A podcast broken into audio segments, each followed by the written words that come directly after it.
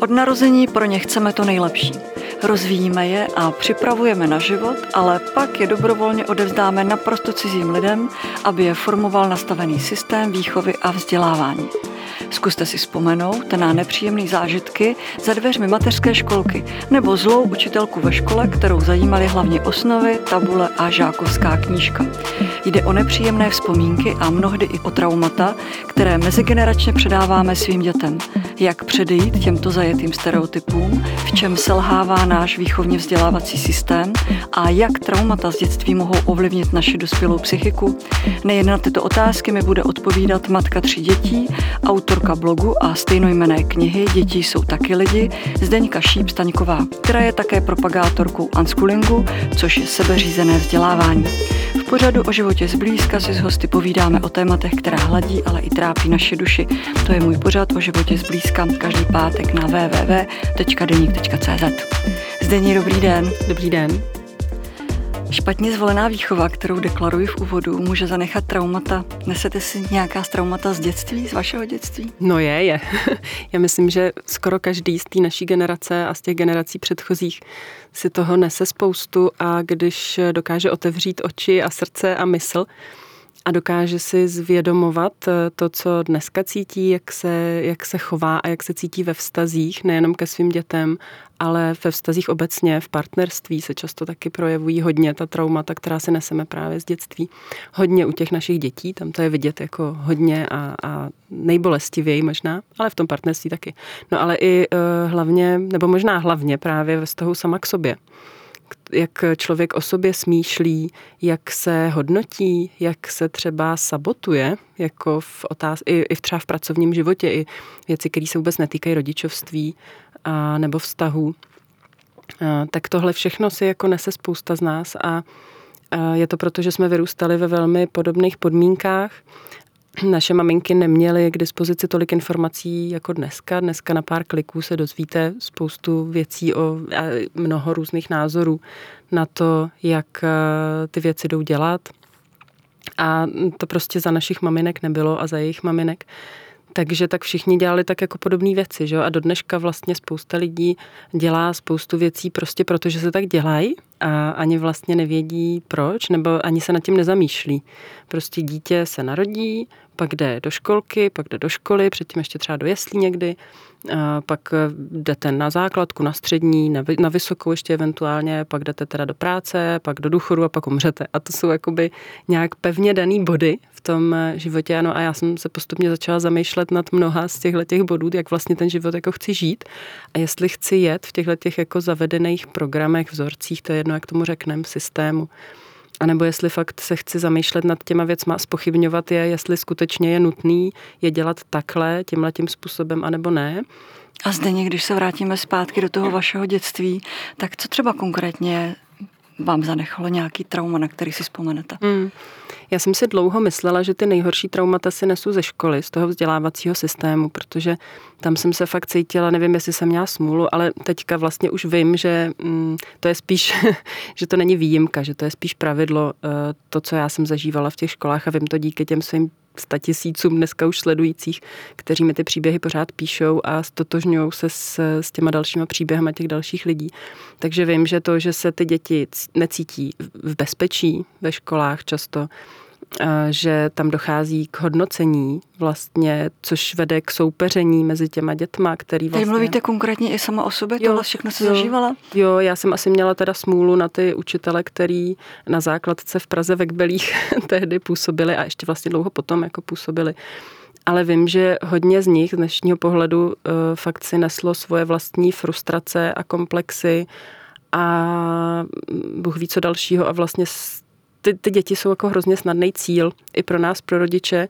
Eh, když jsme plní nějaký frustrace nebo bolesti nebo vzteku, tak eh, je hrozně snadný tak vypustit prostě. na to dítě. No. A v těch, bohužel, já jsem pracovala jako učitelka ve školce potom eh, dva roky, takže já to vím i z toho pohledu toho dospělého, který s těma dětma je, že vlastně je to, je to strašně jednoduchý to nech, nechat padnout prostě na ty nejslabší a je naopak velmi těžký udržet si mm, nějakou vnímavost ke svým emocím, k těm svým triggerům, k tomu, k těm spouštěčům, co vlastně, eh, co, co kdy to už jako nastane, že prostě to nevydržíme a vylejeme ten vztek a tu bolest vlastně, protože za tou agresí je vždycky nějaká vnitřní bolest, nějaký tam to, pod tím vztekem jsou vzteky jako super emoce, která nás chrání, že jo, to je jako v pořádku, ale ne ve chvíli, kdy jako ubližujeme vlastně těm nejslabším a formuje to náš vztah vzájemný, formuje to i to, jak to dítě právě smýšlí samo o sobě a formuje to celou jeho potom dospělost. No.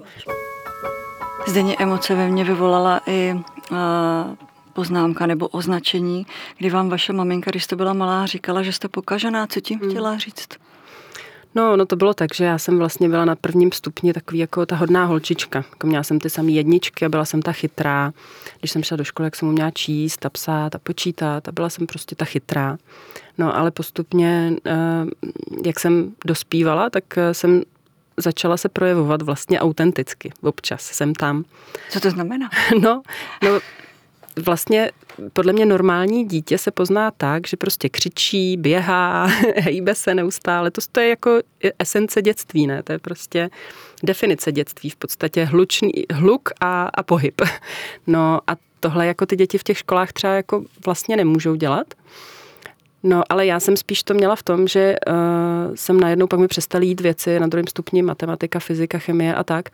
Ale hlavně jsem začala trošku jako rebelovat ve smyslu, že uh, i když ono to bylo spíš takový jako ne, nedopatření, protože potom, na střed, když jsem nastoupila na střední, tak uh, se prostě děly věci, které jsem vnímala jako hrozný, hrozný, hroznou nespravedlnost, ale i předtím na té základce a tak. A, a tak jsem se začala proti tomu nějak jako mm, vymezovat, ale ne jako, že bych zlobila v té škole, to jsem se příliš bála, jako já jsem se bála těch dospělých, takže strach a bezmoc, to byly jako věci, které mě jaky provázely celou, celým tím dětstvím. No ale ta moje maminka měla nějakou představu o mně, že mám nějak vypadat, nějak se chovat, nějak eh, se projevovat, mít nějakou jako inteligenci, mít nějaký známky. A tak potom, když mě bylo 15, tak mě dotáhla na IQ testy do menzy, aby vlastně ona pro sebe jako si dokázala, že vlastně nejsem blbá.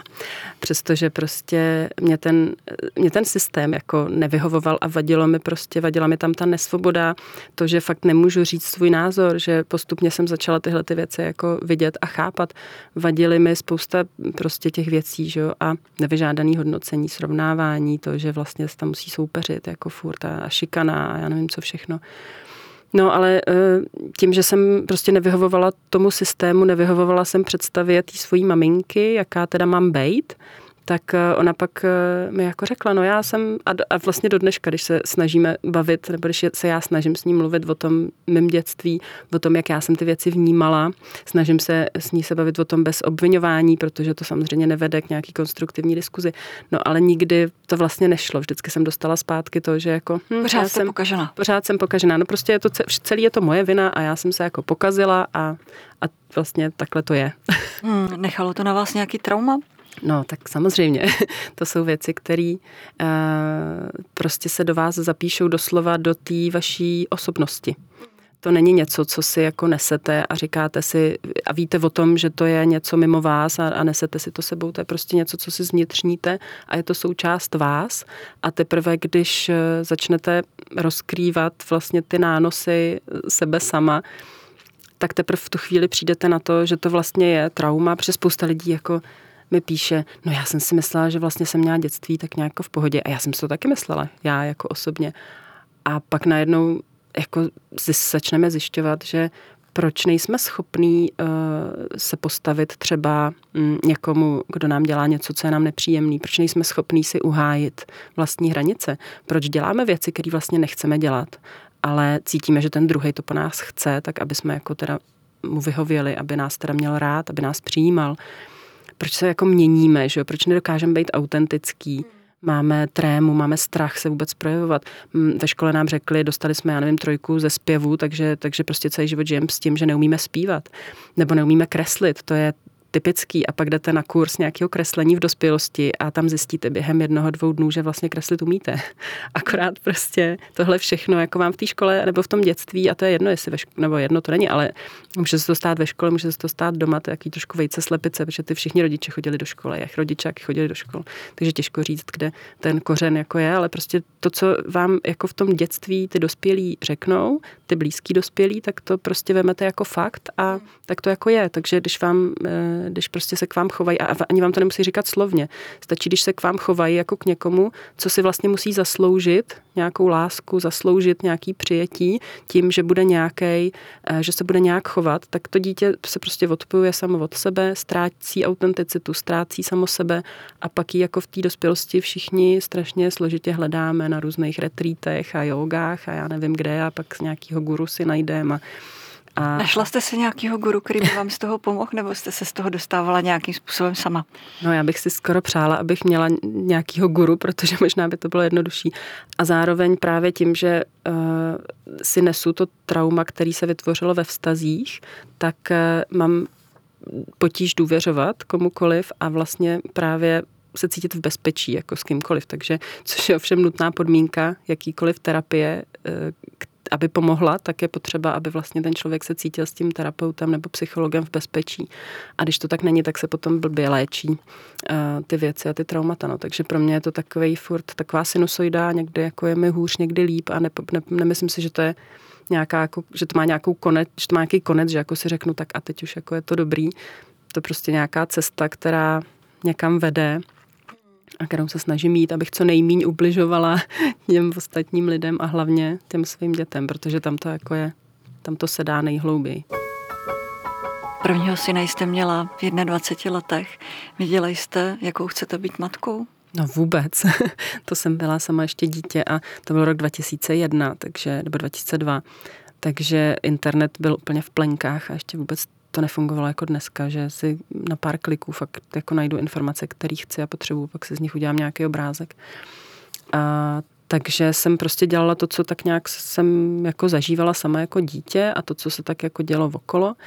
Ale v uh, určitých ohledech jsem cítila, a to si myslím, že právě máme všichni, když se umíme poslouchat, naslouchat té intuici, vrátit se zpátky jako do sebe, tak si myslím, že žádná matka eh, nech, nechce jako nechat to dítě trpět nebo plakat.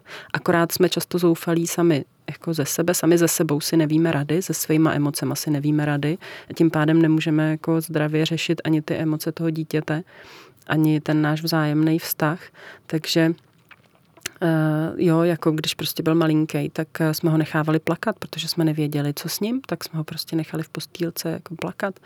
A já jsem se mu pak v dospělosti mnohokrát omlouvala, už si ze mě dělá srandu teďka, že jsem mu furt omlouvá, maminka se se omlouvá.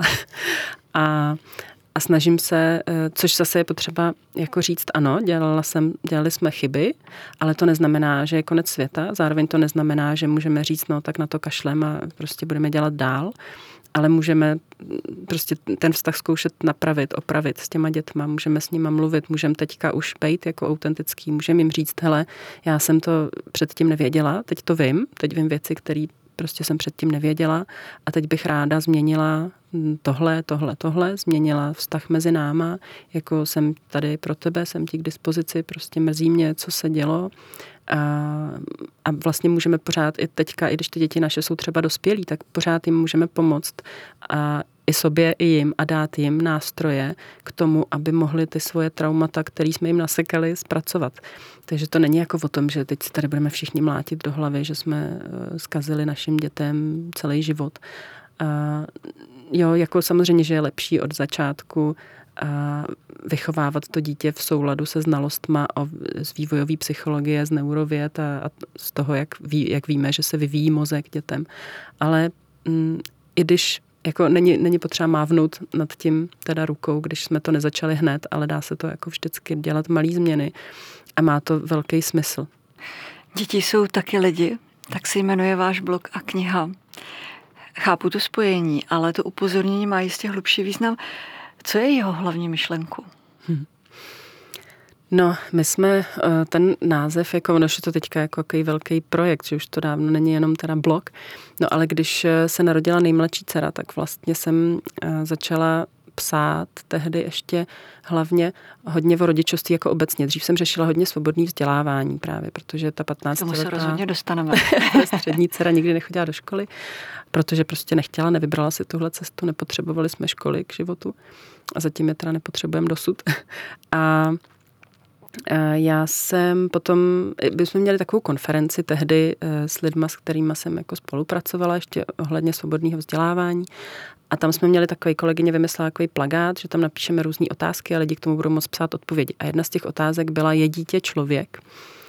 A uh, tahle ta věta jako mi přišla hrozně fajn a potom, když jsem si založila teda vlastní stránky, vlastní blog, tak uh, jsem ho pojmenovala takhle. Ono navíc, jak to máte čtyři písmenka všechno, tak to dělá hezkou osmisměrku. Takže uh, ono tohle ta věta, jako když někomu řeknete, tak všichni řeknou, no jako jasně, tak nejsou to zvířátka, že jo, to je jasný, že jsou jako lidi.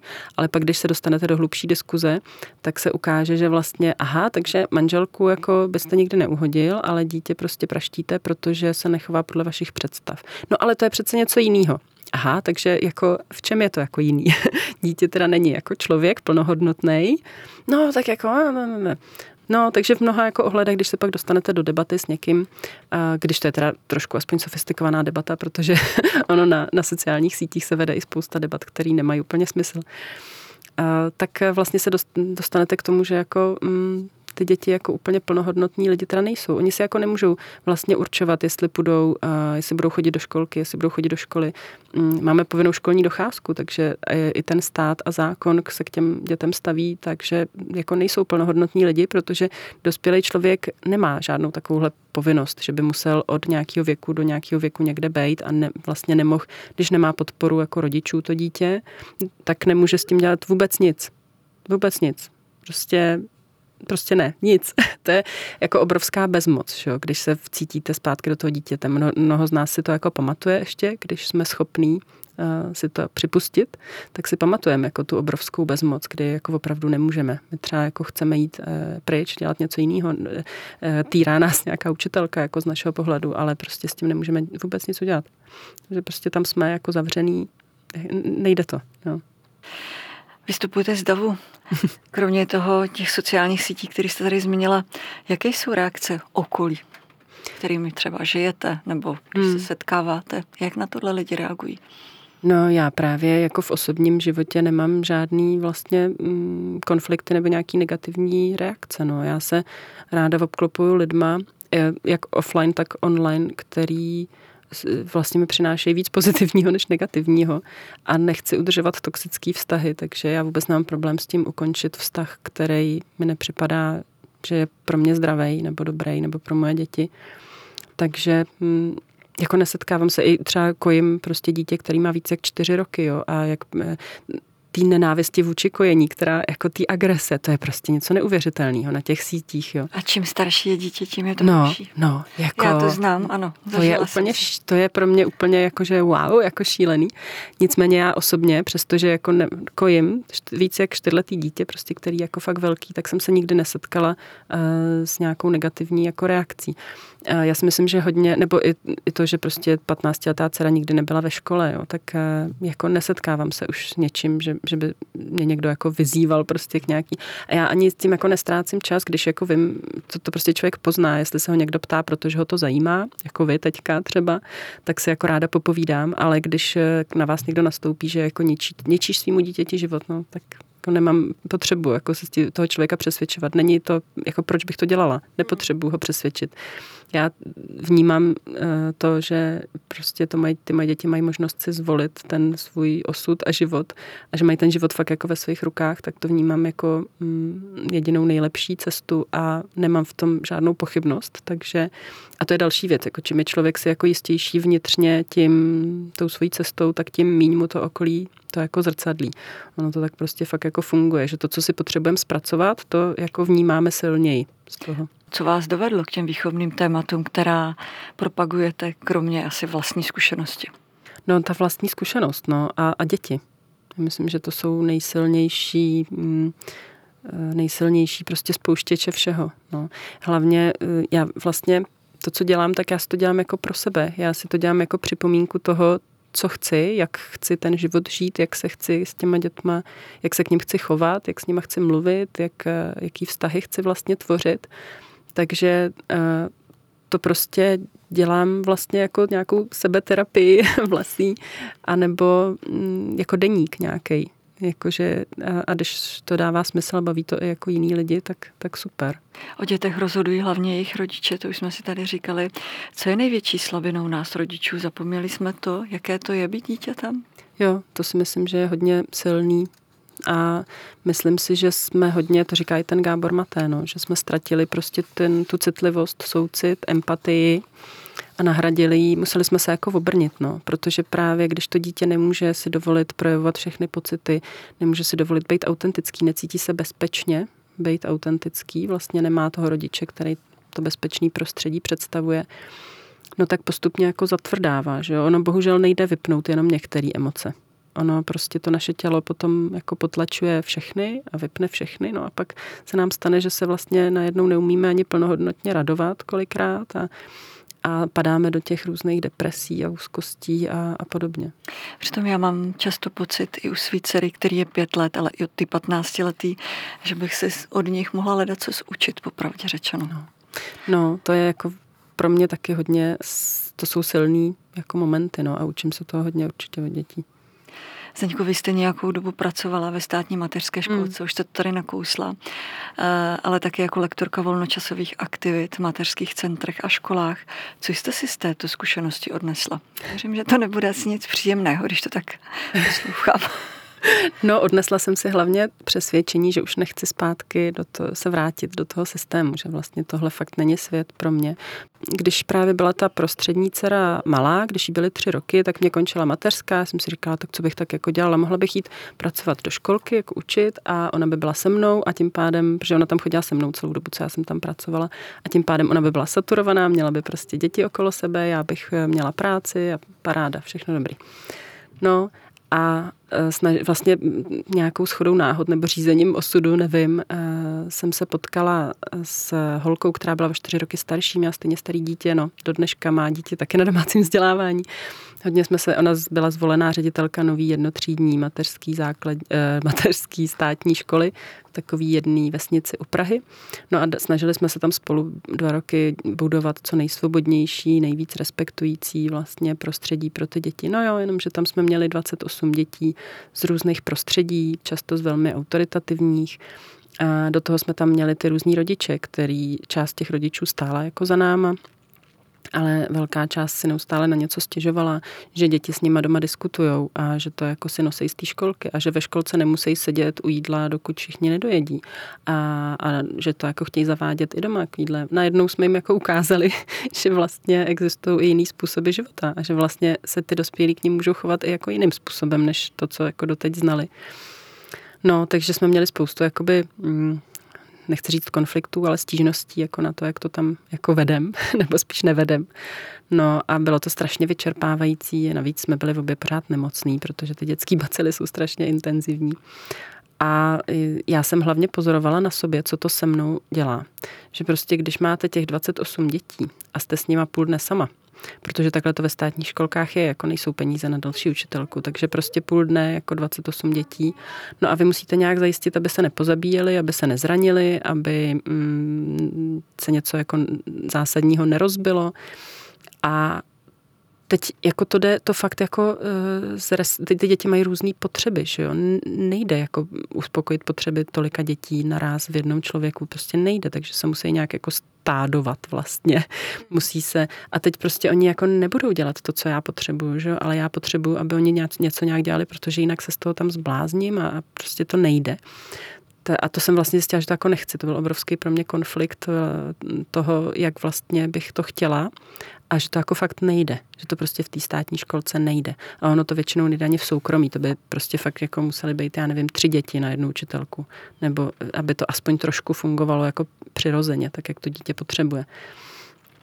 No a tak a v těch kroužkách jsem viděla ty děti z těch základek, že jo, a do toho jsem věděla, ten můj 21-letý syn, dneska je mu 21, tak chodil do, do školy, chodil na základku, a chodil teda na prvním stupni do třídy, která byla pro mimořádně nadaný děti, protože právě on byl jakože geniální dítě a, A, ale ta škola stejně, jo, to byla škola v centru Prahy a prostě ty, ty jako, jako v principu ty školy fungují fakt furt stejně, jako když jsme my byli malí. Jo. Jsou tam prostě na růžovo namalovaný zdi, nebo nezvoní, ale hraje hudba, ale jako to, že ty děti uh, jsou tam nesvobodní, to prostě furt platí. A teď se bavíme o běžných školách, samozřejmě je spousta různých alternativ a tak, ale pro mě je zásadní, jak to dítě se v tom cítí. Uh, ony ty děti jsou bohu dík i bohužel hrozně adaptabilní. Oni se fakt dokážou přizpůsobit mnoha různým podmínkám, protože prostě potřebují přežít a ta příroda je vybavila eh, tím, že opravdu dokážou hrozně moc věcí vypnout v rámci toho, aby jako přežili. A pak to vypadá, že jsou vlastně docela v pohodě, ale jsou tam jenom nějaké jako lehké náznaky, anebo se to začne projevovat v pubertě, anebo prostě, prostě v dospělosti, jako dlouho jsou, to je fakt ta, typicky u žen je to ta hodná holčička, že jo, která prostě dělá všechno správně a, a vlastně vypadá, že je šťastná, spokojená, protože za to dostává jako tu odměnu, že jo, když to dělá teda správně. No ale pak v dospělosti najednou buď neví jako vlastně vůbec, kdo je, neví, co chce, neví, co má jako dělat, nebo ne, se jako hledá, že jo, nebo si nese prostě všechno tohleto, jako všechny ty emoce nevyjádřený, to říkal Jung, že prostě ty nevyjádřené emoce nikdy ne, nezmizejí, ty prostě vylezou ven akorát v mnohem horších podobách. Vy máte školku nebo jesličky asi jako nutné zlo, ale jsou rodiče, kteří se dětem věnovat nemohou třeba z finančních důvodů, samoživitelé, kteří mnohdy mají několik zaměstnání na jednou, nebo možnost pracovat z domu, nebo i lokalita, kde ty rodiče bydlí, hmm. třeba některé věci komplikují, těch aspektů je opravdu hodně. Hmm. Ono, eh, když se bavíme třeba o maminkách samoživitelkách, tak eh, mě třeba překvapilo, že když jsem dělala jako, jako anketu ve skupině o domácím vzdělávání na Facebooku, která má 20 tisíc členů, tak jsem se ptala, jak kdo se jako živí, jak pracuje, protože to je jako velmi častá otázka. Spousta lidí by chtělo třeba ty děti neposílat do institucí, ale vlastně řeší, jak se teda budou živit.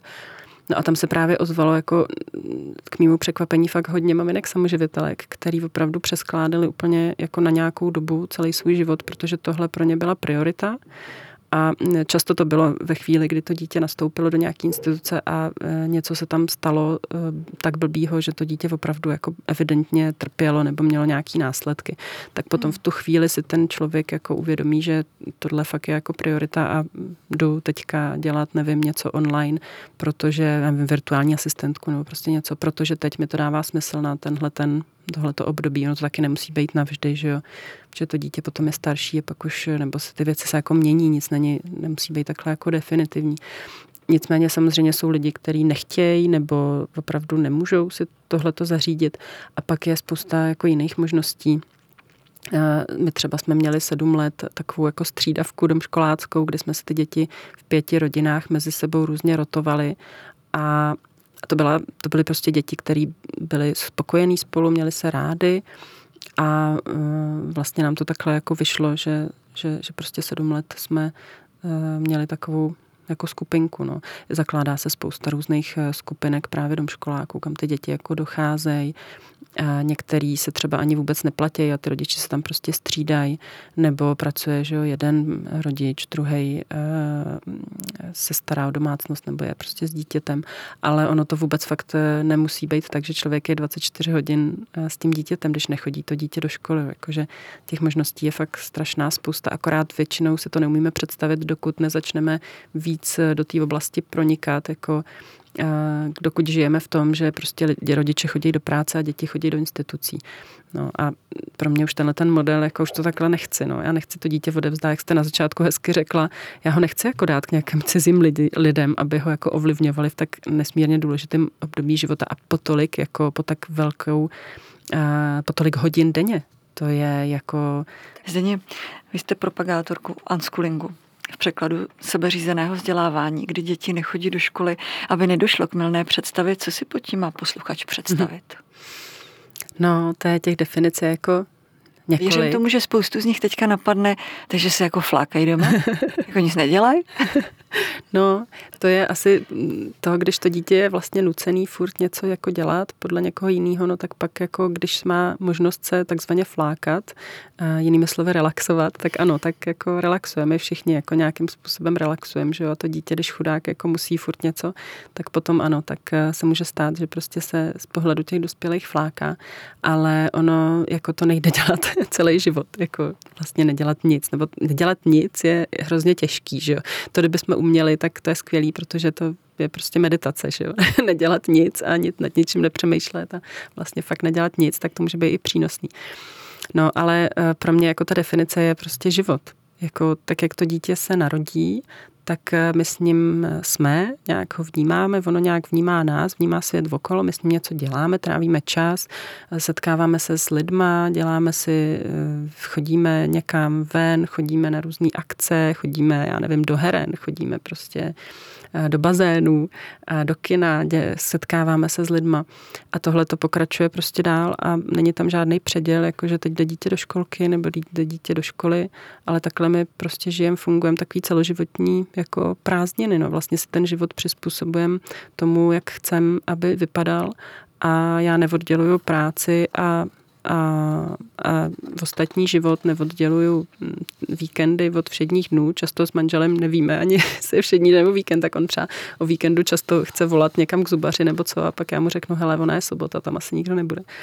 Takže my to takhle máme jako že prostě žijem tak, jak chcem žít a děti taky a dohromady hodně, my teda hodně cestujeme Spousta lidí cestuje třeba v nějakých dodávkách, jako dá se cestovat velmi, velmi nízkonákladově, takže to taky není něco, co jako by stálo, muselo stát Mailand.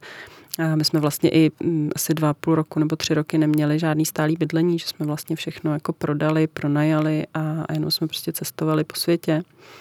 Teď už zase máme takový jako jsme zakotvili trošku. A když se vaše děti střetnou s těma dětma, který na to základní, třeba na základní školu, hmm. na první stupen chodí, nevznikají mezi nimi nějaký třecí plochy, protože přeci jenom ty děti z toho běžného vzdělávacího systému jedou v nějakých normách, hmm. v nějakých osnovách, které jsem vlastně v úvodu hmm. také říkala.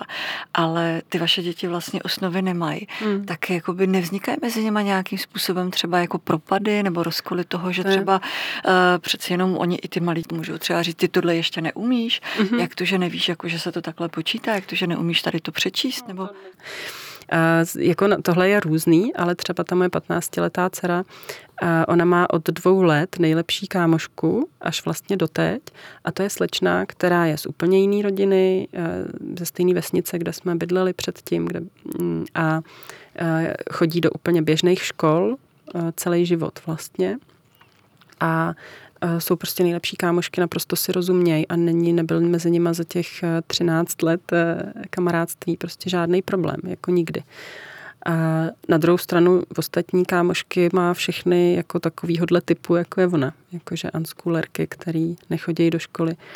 Ale ta nejlepší je prostě slečna, která chodí do běžné školy. Takže eh, já jsem se s tímhle jako moc nesetkávala. Ono já vlastně se nechci setkávat s lidma, to už jsem říkala, které, s kterými mi je nepříjemně. Že jo? Takže ty moje děti, když se potkají s dětma, který se chovají tímhle tím způsobem, no tak oni se s nimi jako nebudou chtít výdat. Proč by jako chtěli se výdat s někým, kdo je vlastně uh, se snaží ponížit nebo je nějak jako ranit?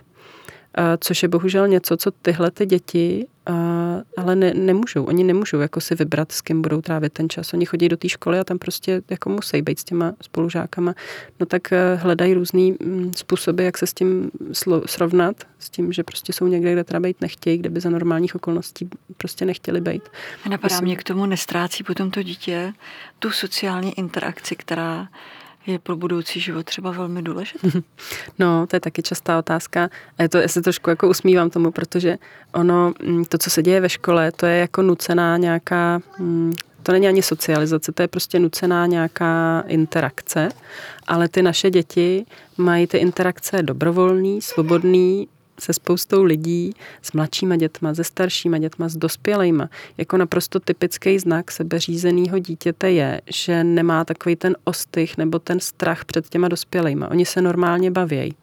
Oni normálně jako komunikují s dospělejma.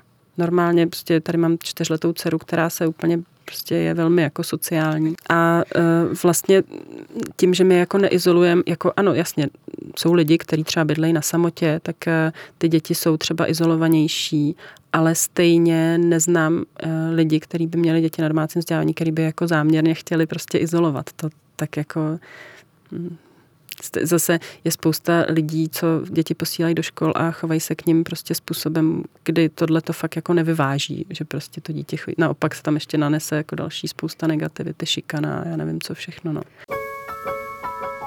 Když eh, utečeme od sociálního kontaktu, tak co třeba všeobecný přehled? Je mi jasný, že si nepamatujeme ze školy asi úplně všechno, jako kdybyste mě takhle zkoušela z chemie nebo z fyziky nebo možná i z matiky. Mám připravenou otázečku, uh, to používám to, často. Tak by to samozřejmě asi úplně dobře nedopadlo, ale uh, jsou třeba jakoby místa, kde při vzdělávání potřebujete do té školy chodit, protože se třeba učíte konkrétně nějakému řemeslu. Hmm. Jak tohle nějakým způsobem vybalancovat tak, aby to dítě vlastně o tohle nepřišlo, mm-hmm. protože neumím si představit, že třeba každá maminka nebo tatínek umějí prostě šít, mm. naučit dítě konstrukci střihu, nebo když to vezmu řemeslo třeba tesaře, mm-hmm. jo, tak to jsou prostě věci, které samozřejmě chápu, že to dítě už je potom starší, že si určitý věci může třeba nějakým způsobem dohledat, ale přeci jenom asi k tomu, aby byl jako dobrý, ty základy potřebuje. Mm-hmm.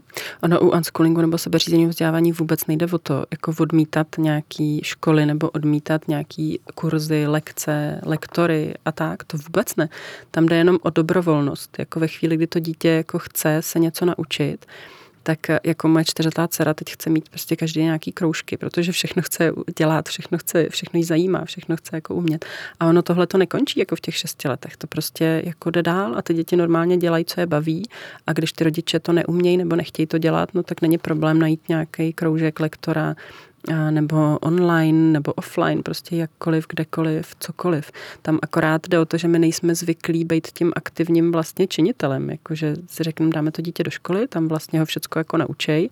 Ono to je ale blbost, čo? protože si právě přesně nepamatujeme, jako, že nás to, kolem nás to projde, třeba ty věci jedním uchem tam, druhým ven, nebo si to zapamatujeme do příští písemky a pak tam zase rveme jako další věci, že jo, ale jako když ten mozek na to není připravený a když zároveň to dítě to nezajímá a nevidí v tom smysl, tak si to prostě stejně nezapamatuje. A nebo to nepoužívá potom dál. Je to něco, když to, když to dítě je něčím zaujatý, tak stačí jedno, dvě opakování něčeho a ono to jako ví, jako moje dcera, ta 15 letá, tam to jako všechno postupně bylo vidět a mě to, jsem na to fascinovaně jako zírala, že ve chvíli, kdy něco jako zajímá, kdy najednou má prostě motivaci, chce najednou psát jako gramaticky správně. No a tak prostě za mnou třikrát přijde, zeptá se mě na něco, jak se kde co píše, anebo s kamarádkou. Vím, že říkala, že to řešila prostě s kamarádkou, jak se kde co píše, protože jako jí to zajímalo, jak se to píše správně. No a prostě, protože v tu chvíli to jako si chce zapamatovat, je to pro ní důležitý, no tak si to zapamatuje.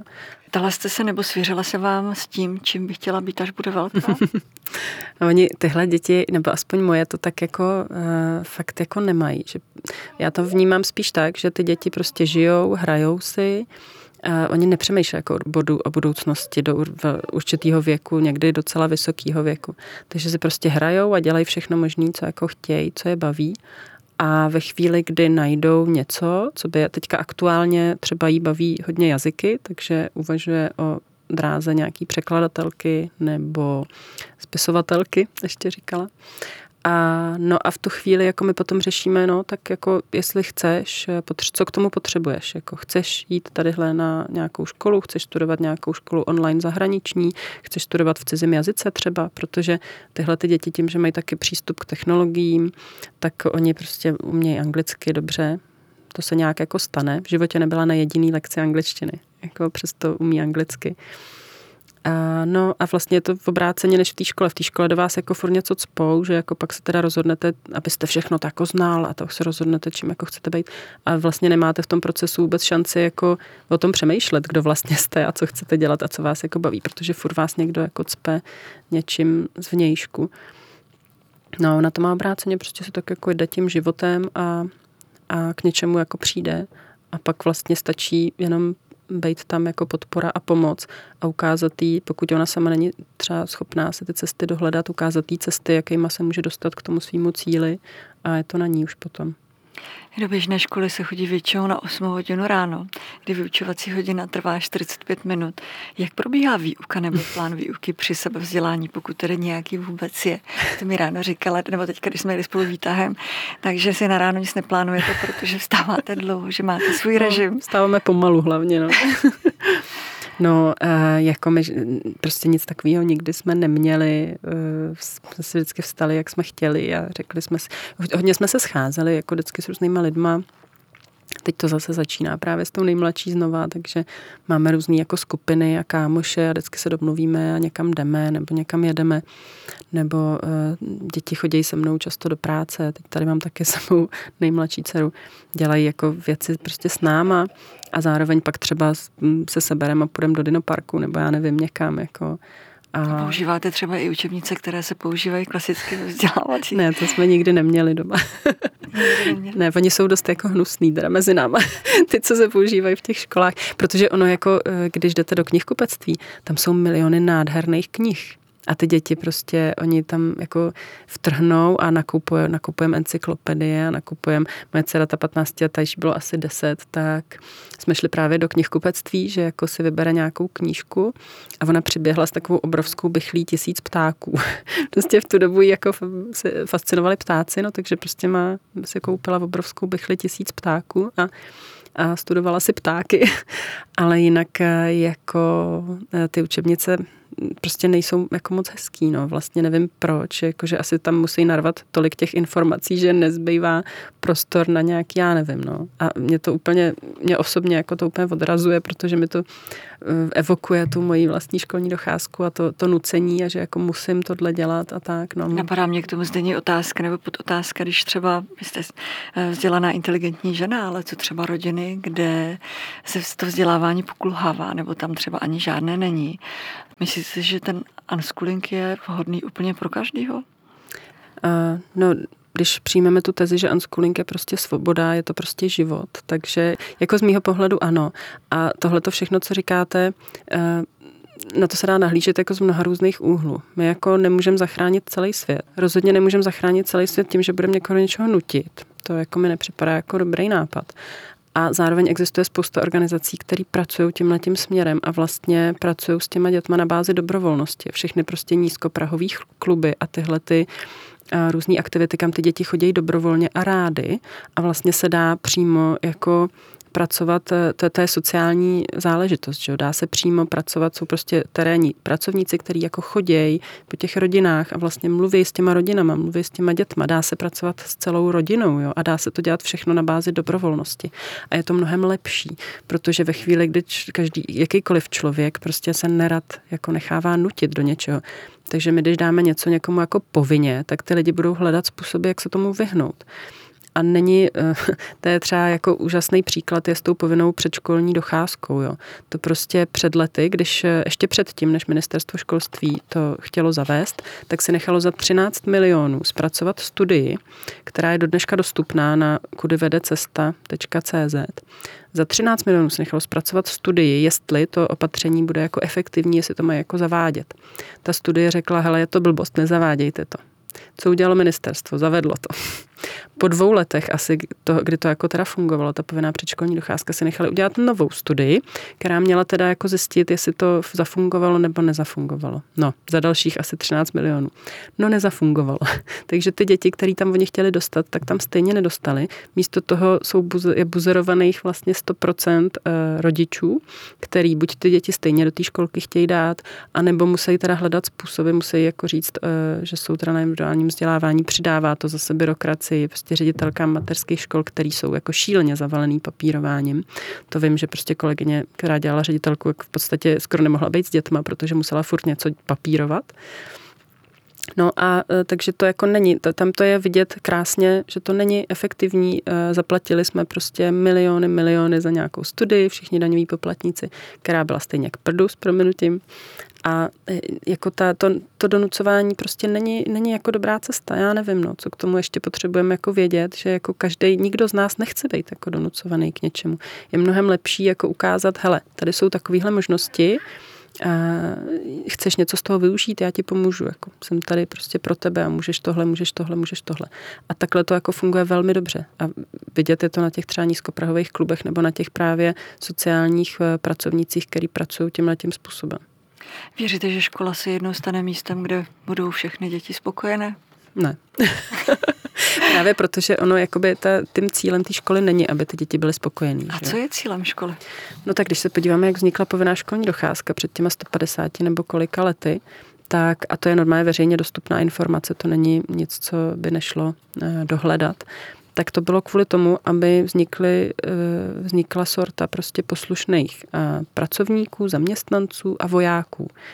Ono to veškerá, tady, když se člověk začte do té historie, tak veškeré, všechno, co vlastně v té škole je, 45-minutový bloky, segregace podle věku, krátké přestávky, tak vlastně všechno je to nadizajnované tak, že vlastně to má jako kdyby osekávat individualitu vlastně. A ono to v té škole tak jako je. Ono jako když jste příliš chytrej, tak vlastně vybočujete, to je taky blbě. A když jste příliš jako nedostatečný, tak taky je to blbě. Takže vlastně cílem je být jako průměrný a vlastně se tam nějak jako ztratit v tom, aby, aby vás nechali jako bejt. No. Takže co je cílem? No, jako, mm, je to státem řízený vzdělávání, takže cílem je mm, zřejmě občan podle představ státu a, a to jako nikdy nemůže být úplně jako svoboda, že jo? To, to prostě je cílem, když by byla cílem svoboda, no tak asi nemůžeme ty lidi nutit takhle do něčeho. Zení, vy s dětmi hodně cestujete. Pozorujete, jak se k dětem chovají v jiných zemích rodiče? Je řvání a fackování výsadou nás z Čechu? Hmm, to je dobrá otázka. No. Já právě vždycky říkám, že když jsme v nějakých jižních zemích, což jsme jako většinu času byli, tak tam se mi dejchá tak nějak jako volněji. No. Tam je prostě běžný vyjadřovat emoce, všichni tam křičejí, takže nikomu nevadí, že dítě taky křičí, v jsou hlučný, že jo. Nikdo neřeší, že dítě v 10 hodin, v 11 hodin večer je v restauraci s rodičema, to je normálka. Když dítě se na ulici vsteká, tak spíš jako maximálně jako vás politujou nebo politujou to dítě a tady dostanete prostě pohledy, že vlastně jste neschopná matka, že si nedokážete spacifikovat prostě haranta. Takže jo, jako to bylo hezky vidět na té aféře teď před pár měsícema, že jo, s tou restaurací jednou, která teda se vyjádřila tak, že takovýhle jako parchanty urvaný tam vlastně nechce. Což je za mě úplně v pořádku, jakoby, když si mm, Přesně podnik stejně, ať si určí, určí jako, pravidla tam, svoje, no jasně, tam smí, jestli tam chce ženy, nechce ženy, mě to je jedno, tak já se tam spát nebudu. Když tam nechtějí děti, já se tam taky jako s dětma spát nebudu ono je jako naštěstí jako hodně míst, kam jako může mít. Ale spíš to ukazuje vlastně, spíš mě právě na tom přišla zajímavá ta míra agrese, kterou to jako vyvolává a ta míra vlastně, kdy ty lidi jako no konečně někdo prostě na ty parchanty si jako došláp jak to je zase v tom vidět to, že ty naše traumata, jak jsme zapomněli, jaký to je být dětma, zapomněli jsme, že jsme museli potlačit ty svoje pocity, že jo, a ten tu soucit a empatii jsme museli prostě nahradit tím tvrdáctvím, aby jsme vůbec přežili a teďka jako, že by někdo snad se měl chovat hezky jako k dětem, nebo že, že děti by snad měly mít nějaký nic, já jsem nic takového nedostal, takže ty, tyhle taky ne, jako ne prostě. Zařvete občas na své děti, přeci jenom i my dospěláci jsme jen lidi a občas nám nervy ujedou. Já říkám, že ano. No jasně, Ježíši, jasně, že jo. No. Ale já myslím, že nejdůležitější není nedělat chyby. Já myslím, že dítě nepotřebuje jako dokonalýho rodiče. Dítě potřebuje autentického rodiče a rodiče se sebe reflexí. Takže ve chvíli, kdy udělám něco, co vlastně, jo, jako je toho na mě moc a nestihnu si uvědomit, že už ten pohár přetejká a teď samozřejmě u těch dětí, když jsou malí, tak ono to jako ani úplně nejde uh, zastavit to jejich chování, nebo je, je tam jako ano, velmi málo prostoru. říká, vypni se no, a nejde to. No, nejde to. Není tam ten čudlík. A oni jako přirozeně právě nejsou schopní vlastně to ovládnout a, a teď oni jdou furt do vás a furt a furt a furt a tam už prostě jako pak, ne, ne, jakmile jste zahnaná do kouta, není tam ten prostor, že jo, co s tím nemáte už žádnou eh, v rukávu žádný ESO, jak vlastně si pomoct, jak jako zpracovat ty emoce, tak prostě k tomu může dojít a dochází k tomu, že jako vybuchneme. A když jsme schopní potom prostě za tím dítětem přijít, omluvit se upřímně a vlastně snažit se to jako neopakovat a navázat zpátky jako ten vztah s tím dítětem. A zároveň ale si to nebrat jako, že omluvu, že vlastně zase, no tak příště já se zařvu a zase omluvím a pohodička, tak to jako úplně takhle nefunguje. Ale když to je fakt jako, že selhání, který v, jsme si vědomí, že prostě to jako nechceme takhle dělat. A pak se snažíme vlastně hledat způsoby, jak to jde jinak a, a upřímně a autenticky s tomu dítěti omluvíme a vysvětlíme bez nějakého jako obvinování toho dítěte, že prostě to není jako jeho vina, ono něco spustilo, ale to, co spustilo, je v nás, to není jako něco, co to dítě a vlastně není to jako jeho zodpovědnost, ty naše emoce. Dítě je malý dítě s nevyvinutým mozkem a my jsme dospělí, máme ten mozek už jako vyvinutý, takže ho můžeme používat. Ale to neznamená, že protože jsme prostě jako děti neměli možnost zdravého vývoje v mnoha ohledech, většina z nás. Takže prostě hold, jako se toho musíme spoustu učit a můžeme se to učit i taky díky těm dětem. On jako to je úžasný seberozvoj. I do spousty jiných vztahů nám to pomůže říká Zdeňka Šípstaňková. Děkuji vám za návštěvu v pořadu o životě zblízka. Přeji vám i našim dětem respekt a lásku. Vaši dceři děkuju, protože tady byla s náma. Vy jste ji neslyšeli možná občas někde z dálky, uslyšíte nějaký smích, ale byla moc hodná. A vám, milí posluchači, děkuji za přízeň a pokud máte tip na zajímavé téma nebo příběh, můžete mi napsat na e-mail bohumila.ciháková zavináč Od mikrofonu vás zdraví Bohumila Čiháková a můj dnešní host Zdeňka Šipstaňková. Děkuji za návštěvu. Děkuji za pozvání, mějte se hezky.